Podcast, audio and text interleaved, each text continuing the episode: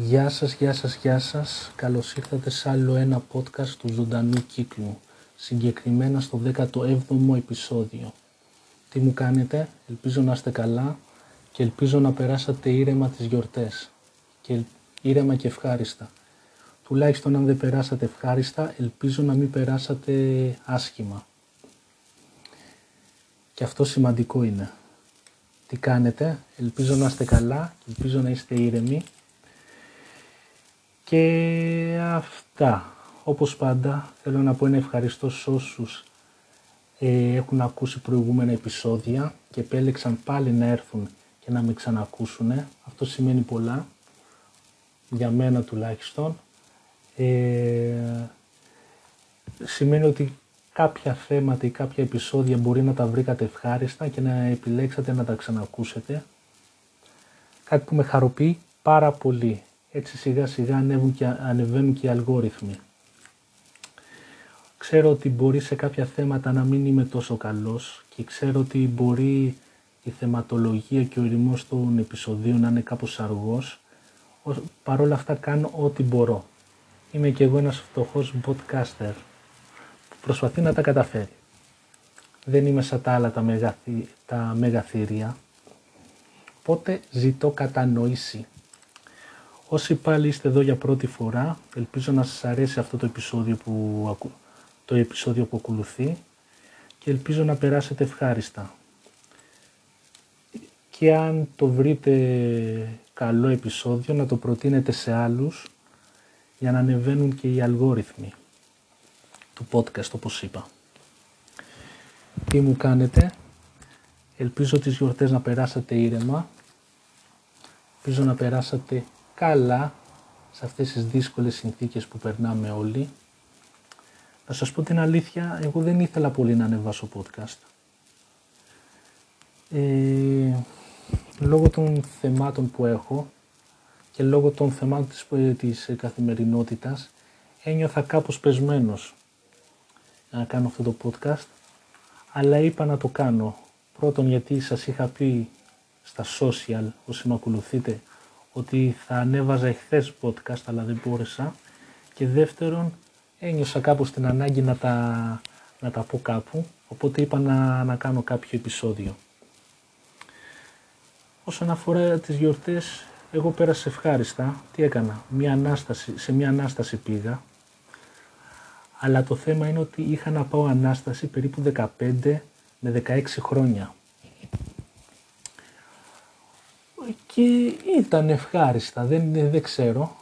Δεν ξέρω πώς μου τη βάρεσε και πήγα.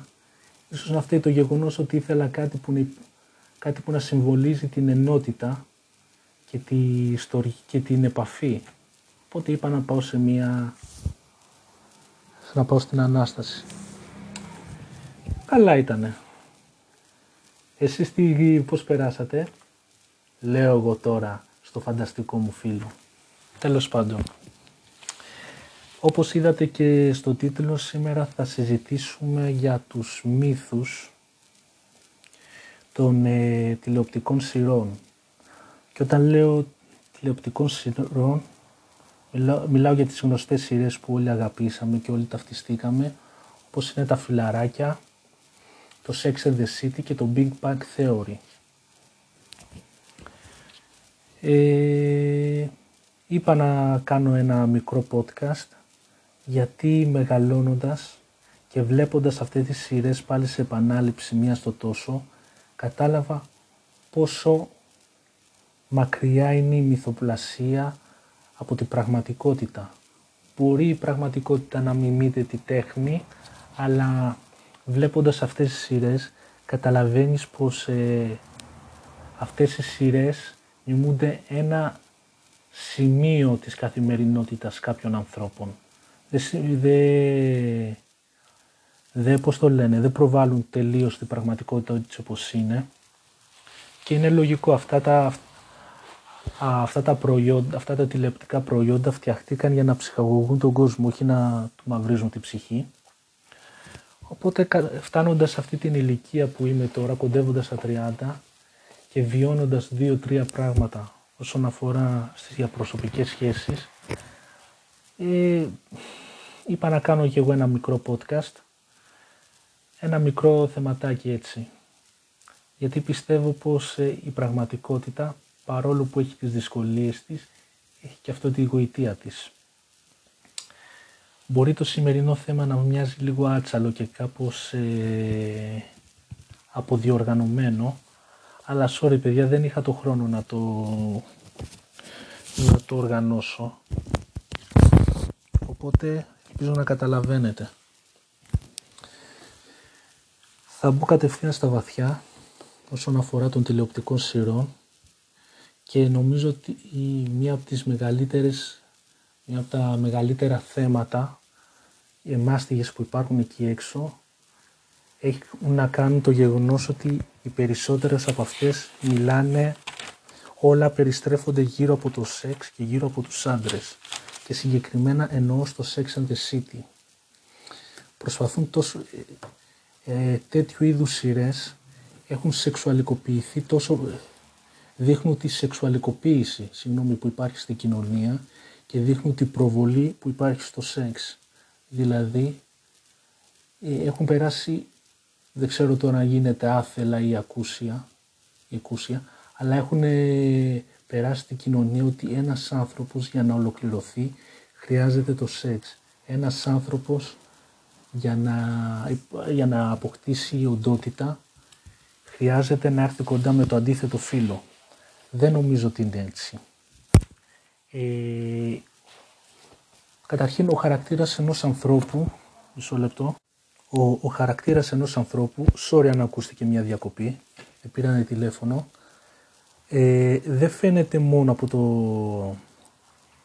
από τις κατακτήσεις που μπορεί να έχει, από τη σεξουαλική ταυτότητα, από πολλά πράγματα. Ένας άνθρωπος χρειάζεται ε, καλούς φίλους, καλές διαπροσωπικές σχέσεις, χρειάζεται τη τροφή, την επαφή, την επικοινωνία, όλα. Δηλαδή αποκτώντας ε, πολλούς συντρόφους δεν σημαίνει ότι έχουμε ολοκληρωθεί. Ναι. Δεν σημαίνει ότι είμαστε τέλειοι. Ναι, το σεξ δίνει κάποια πράγματα όπως είναι η συνδεσιμότητα, η στοργή και η επικοινωνία. Δεν είναι ούτε το α ούτε το ω όμως σε μια κατάσταση ζωής. Προσπαθούν τόσο πολύ να σου προβάλλουν αυτή την έννοια του σεξ ότι ή άμα το αποκτήσεις θα είσαι ένας άνθρωπος με εμπειρίες που θεωρώ πως είναι λάθος. Τώρα άποψή μου είναι δεν περιστρέφονται όλα γύρω από τη σαρκική επαφή. Δεύτερον, είναι το άλλο, πώς θα το λέω, μισό λεπτό λίγο, συγγνώμη, είναι, το επόμενο θέμα είναι το γεγονός ότι κάθε εβδομάδα θα υπάρχει και ένα ευτράπελο. Μέγα λάθος. Πιστέψτε με, όταν έχεις φτάσει η καθημερινότητα δεν είναι καθόλου έτσι. Συνήθως αυτές τις σειρές θα δεις ότι κάποιος πρώην εμφανίζεται από το πουθενά, κάποιος θείος ή κάποια αυτιά έρχεται ουρανοκατέβατη ή γίνεται κάποιο άλλο τραγελαφικό επεισόδιο, κάτι που δεν είναι έτσι. Η, πραγματικότητα δυστυχώς είναι αργή και μπορεί να είναι και βασανιστική. Μπορεί να περάσουν εβδομάδες, μήνες, ακόμα και χρόνια μέχρι να γίνει κάτι το κάτι το συνταρακτικό. Και αυτό νομίζω ότι σε μεγάλο βαθμό ευθύνεται η αναβλητικότητα που βιώνουμε όλοι, μικρή, μεγάλη και μεσαίη, κάτι που δεν μας δίνει την ενέργεια και την επιθυμία να κάνουμε κάτι το δραστήριο και το παραγωγικό. Τις περισσότερες φορές ε, μιζεριάζουμε πάνω από μία οθόνη πάνω από ένα καναπέ και απλώς οι μέρες περνάνε έτσι. Είναι, είναι περίεργο και ανούσιο. Και νομίζω ότι σε μεγάλο βαθμό έχει να κάνει και με την κατάθλιψη. Το έχω πει και σε προηγούμενα podcast, η καθημερινότητα που βιώνουμε όλοι μας είναι τόσο, τόσο έντονη και τόσο επιθετική που δεν σου δίνει αυτό το ερέθισμα να κάνεις κάτι το ουσιώδες, κάτι το σημαντικό. Κάτι που είναι άσχημο.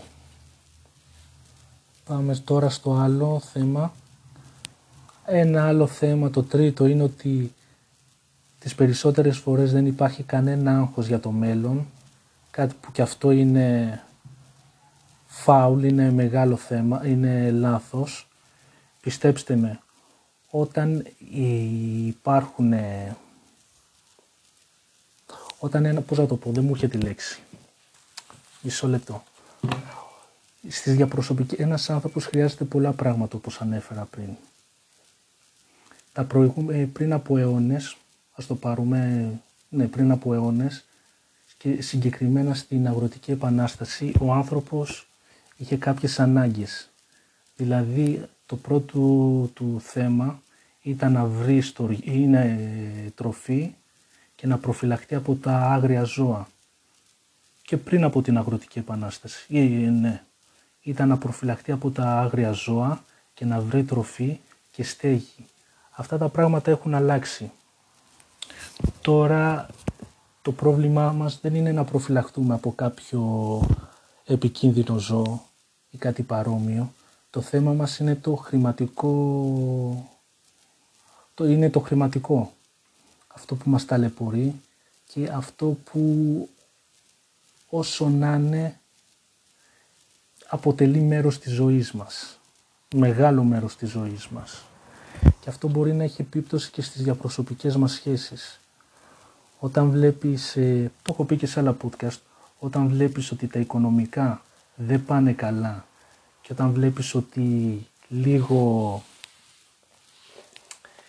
λίγο περιορίζεσαι σε πολλούς τομείς της ζωής σου, τότε λογικό είναι να, να είσαι λίγο, πώς το, λίγο τσιτωμένος, λίγο εκνευρισμένος. Και αυτό μπορεί να έχει επιπτώσεις και στην ερωτική σου ζωή και γενικά στις διαπροσωπικές σχέσεις που μπορεί να έχει ο καθένας. Βγαίνουν εντάσεις, τσακωμοί και ούτω καθεξής. Γι' αυτό εγώ πιστεύω πως ε, εδώ παίζει ρόλο, ρόλο δυνατός χαρακτήρας και με ποια έννοια το λέω, του όριμου ανθρώπου που όσο να είναι θα προσπαθήσει να βρει μια μέση λύση. Γιατί παιδιά ε, η καθημερινότητα είναι πολύ δύσκολο πράγμα. Πολύ ψυχοφθόρο και πολύ έτσι εξοντοτικό.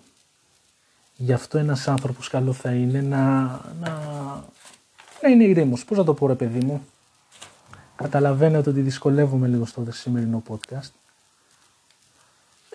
Ε, ένας άνθρωπος χρειάζεται να είναι κάπως ρε παιδί μου για να τα καταφέρει.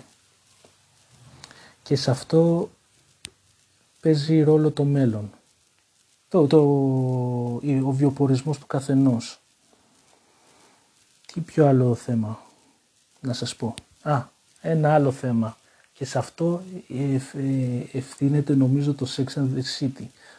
Κάθε εβδομάδα θα υπάρχει μια νέα κοπέλα ή μια νέα σύντροφος.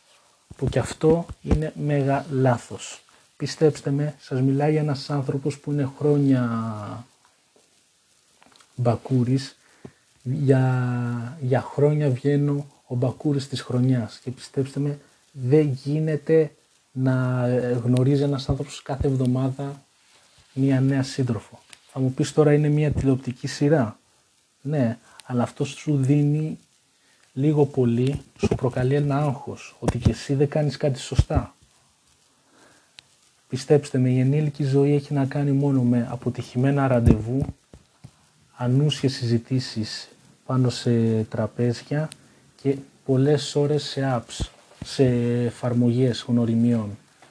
Ευτυχώς εγώ τα έχω, τα αποφεύγω όσο να είναι, αλλά έτσι είναι η πραγματικότητά μας. Δεν γίνεται κάθε εβδομάδα να βγαίνει ένας άνθρωπος με πάρα πολλές, ε, πολλούς συντρόφους. Εκτός κι αν είσαι ο, ο Δον Ζουάν ή ο Καζανόβα να πούμε. Εκεί θέλω πολύ να σε γνωρίσω να μου δώσεις μαθήματα. Πώς να προσεγγίζω το αντίθετο φύλο. Και όσο να είναι, ένα θέμα που σκεφτόμουν σε αυτές τις σειρές είναι ότι και γενικά για τη ζωή είναι ότι η ζωή είναι 5% κωμωδία και το υπόλοιπο της 100 έχει να κάνει με Sorry για τη διακοπή, κάτι έγινε. Ελπίζω να μην χάθηκε η σύνδεση, να μην χάσετε κάτι. Και όπως έλεγα είναι 5% κομμωδία και το υπόλοιπο έχει να κάνει. Το υπόλοιπο ποσοστό είναι τρόμος, μαύρη κομμωδία και δράμα.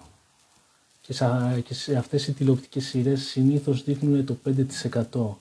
Και πιστέψτε με, δε, αυτές οι σχέσεις δεν, αντο, δεν αντικατοπτρίζουν ούτε το 10% των, ε, των διαπροσωπικών σχέσεων. Γιατί τις περισσότερες φορές οι χαρακτήρες αυτές δεν έχουν βάθος. Δεν έχουν μια κινητήρια αναφορά το να ταυτιστείς. Τις περισσότερες φορές ταυτιζόμαστε με τα επεισόδια, όχι με τους ανθρώπους που βιώνουν αυτές τις καταστάσεις και αυτά τα επεισόδια. Δεν ξέρω αν καταλαβαίνετε. Οπότε αυτές οι σειρές δεν αποτυπώνουν καν το 5%. Και αυτό νομίζω ότι ευθύνεται σε μεγάλο βαθμό με τους ανθρώπους. Ξέρετε, πιστεύω ότι αυτό που καθορίζει τους ανθρώπους δεν είναι μόνο οι πράξεις τους. Θεωρώ πως είναι και τα βιώματά τους και τα συναισθήματα. Ξέρετε, τα συναισθήματα δεν είναι έτσι γραμμικά είναι σαν αυτές τις, ε, πώς βλέπουμε εκεί με τις καρδιές εκεί, όταν, που είναι πάνω κάτω, τους απεινεδωτές, δεν ξέρω πώς λέγονται, είναι έτσι, είναι μία πάνω, μία κάτω, μία στη μέση, μία τέτοια πράγματα. Ε, και νομίζω ότι αυτές οι σειρές δεν αποτυπώνουν τη πραγματικότητα. Ε, ισχυρός χαρακτήρας και όριμος είναι αυτός που, πώς το λένε, μισό λεπτό, με παρακολουθούν, συγγνώμη, είναι αυτός που ξέρει να βιώνει τη, τις καταστάσεις και μέσω των καταστάσεων να οριμάζει. Γιατί όσο να είναι όλοι βιώνουμε, πώς το λένε, μικρούς θανάτους. Πεθε... Μικρούς έτσι θανάτους, μικρούτσικους. Δηλαδή, μπορεί να πεθαίνουν έτσι, μπορεί να απομυθοποιούμε τους γονείς μας, μπορεί να πεθαίνουν παλιοί έρωτες, αλλά αλλά μέσα από αυτά τα πράγματα οριμάζουμε και γινόμαστε άλλοι άνθρωποι. Γι' αυτό αυτές οι σειρές δεν αποτυπώνουν πάντα τη πραγματικότητα. Όπως πάντα ευχαριστώ που με ακούσατε. Sorry που αυτό το επεισόδιο ήταν κάπως μικρό και άστοχο και πρέπει να είναι από τα χειρότερα podcast που έχω κάνει αλλά δεν είχα τόση όρεξη και ζητώ συγγνώμη. Ευελπιστώ τα επόμενα να είναι καλύτερα κάτι που θα προσπαθήσω να είναι και ελπίζω να είστε ήρεμοι. Αν πάλι ε, σας άρεσε αυτό το podcast, δώστε ένα μικρό αστεράκι, ένα μικρό τόσο δούλικο για να ανέβουν οι αλγόριθμοι του Spotify και της Apple. Τα λέμε μέχρι την επόμενη φορά και ελπίζω να είστε καλά. Χαιρετώ.